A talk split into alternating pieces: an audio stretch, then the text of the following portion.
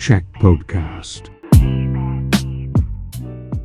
Vapur rıhtımdan kalkıp ta Marmara'ya doğru uzaklaşmaya başlayınca yolcuyu geçirmeye gelenler üzerlerinden ağır bir yük kalkmış gibi ferahladılar. Çocukcağız Arabistan'da rahat eder dediler. Hayırlı bir iş yaptıklarını herkese inandırmış olanların uydurma neşesiyle fakat gönülleri isli evlerine döndüler. Zaten babadan yetim kalan küçük Hasan anası da ölünce uzak akrabaları ve konu komşunun yardımıyla halasının yanına Filistin'in ücra bir kasabasına gönderiliyordu. Hasan vapurda eğlendi.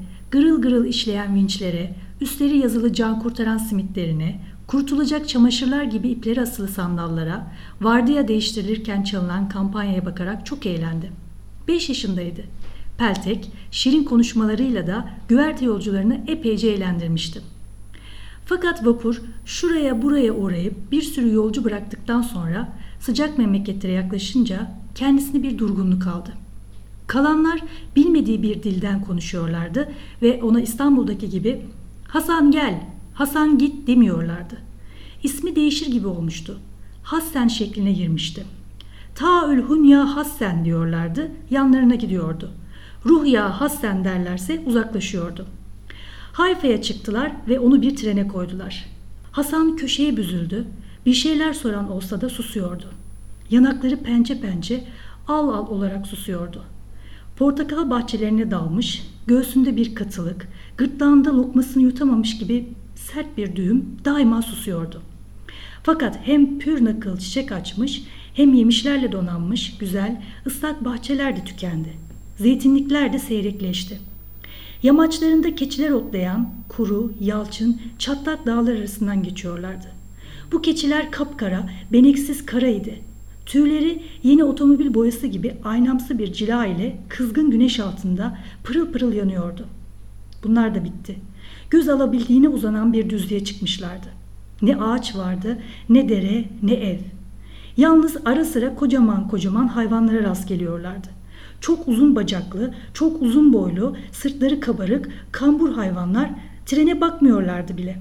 Ağızlarında beyazımsı bir köpük çiğneyerek dalgın ve küskün arka arkaya ağır ağır yumuşak yumuşak iz bırakmadan ve toz çıkarmadan gidiyorlardı. Çok sabretti. Dayanamadı. Yanındaki askere parmağıyla göstererek sordu.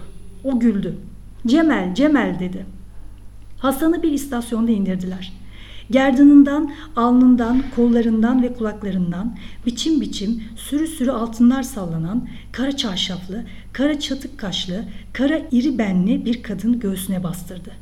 Anasınınkine benzemeyen, tuhaf kokulu, fazla yumuşak, içine gömülü verilen cansız bir göğüs. Ya Habibi, ya Ayni. Halasının yanındaki kadınlar da sarıldılar, öptüler, söyleştiler, gülüştüler. Birçok çocuk da gelmişti. Entarilerin üstüne hırka yerine elbise ceket giymiş, saçları perçemli, başları takkeli çocuklar. Hasan Durgun tıkanıktı. Susuyor, susuyordu. Öyle haftalarca sustu. Anlamaya başladığı Arapçayı küçücük kafasında beliren bir inatla konuşmayarak sustu. Daha büyük bir tehlikeden korkarak deniz altında nefes almamaya çalışan bir adam gibi tıkandığını duyuyordu. Yine susuyordu.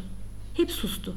Şimdi onun da kuşaklı entarisi, ceketi, takkesi, kırmızı mikrupları vardı. Saçlarının ortası el ayası kadar sıfır makineyle kesilmiş, alnına perçemler uzatılmıştı. Deri gibi sert, yayvan tandır ekmeğine alışmıştı. Yer sofrasında bunu hem kaşık hem çatal yerine dürümleyerek kullanmayı beceriyordu. Bir gün halası sokaktan bağırarak geçen bir satıcıyı çağırdı. Evin avlusuna sırtında çuval kaplı bir yayvan torba, elinde bir ufacık iskemle ve uzun bir demir parçası dağınık kıyafetli bir adam girdi. Torbasından da mukavva gibi bükülmüş bir tomar duruyordu.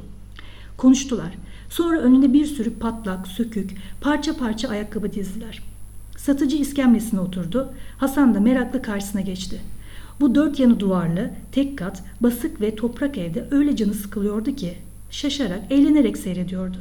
Mukavvayı benzettiği kalın deriyi iki tarafı keskin, incecik, sapsız bıçağıyla kesişine, ağzına bir avuç çivi dolduruşuna, sonra bunları birer birer İstanbul'da gördüğü maymun avurdundan çıkarıp ayakkabıların altına çabuk çabuk mıhlayışına, deri parçalarını sis bir suya koyup ıslatışına, mundar çanaktaki macunu parmağını daldırıp tabanları sürüşüne hepsine bakıyordu.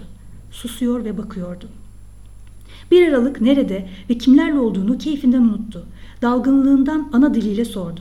Çiviler ağzına batmaz mı senin? Eskici başını hayretle işinden kaldırdı. Uzun uzun Hasan'ın yüzüne baktı. Türk çocuğu musun be? İstanbul'dan geldim. Ben de o taraflardan, İzmit'ten. Eskici saç sakal dağınık, göğüs bağır açık, pantolonun dizlerinden yamalı, dişleri eksik ve suratı sarı, sapsarıydı. Gözlerinin akına kadar sarıydı.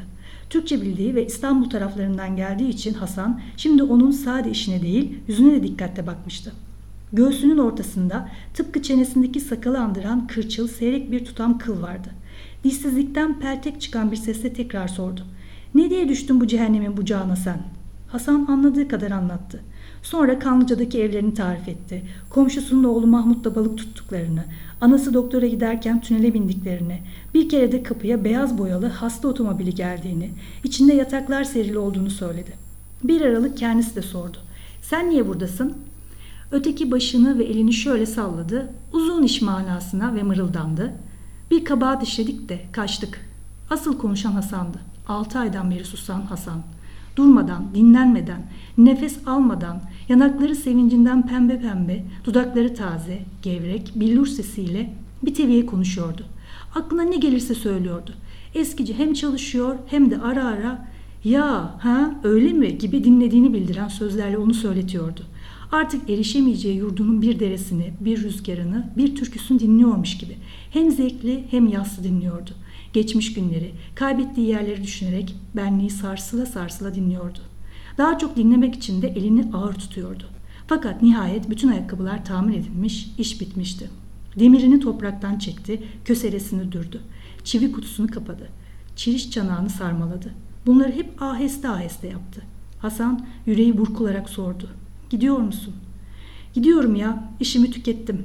O zaman gördü ki küçük çocuk memleketlisi mini mini yavru ağlıyor. Sessizce, titreye titreye ağlıyor.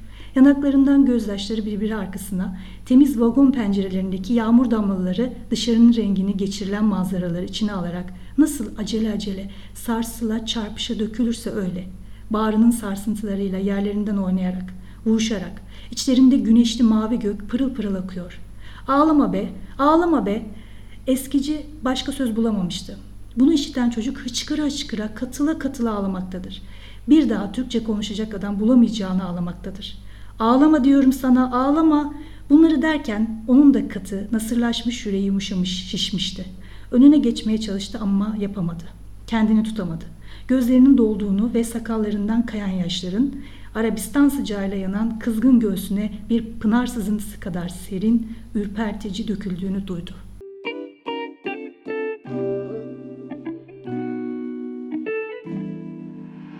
Check Podcast.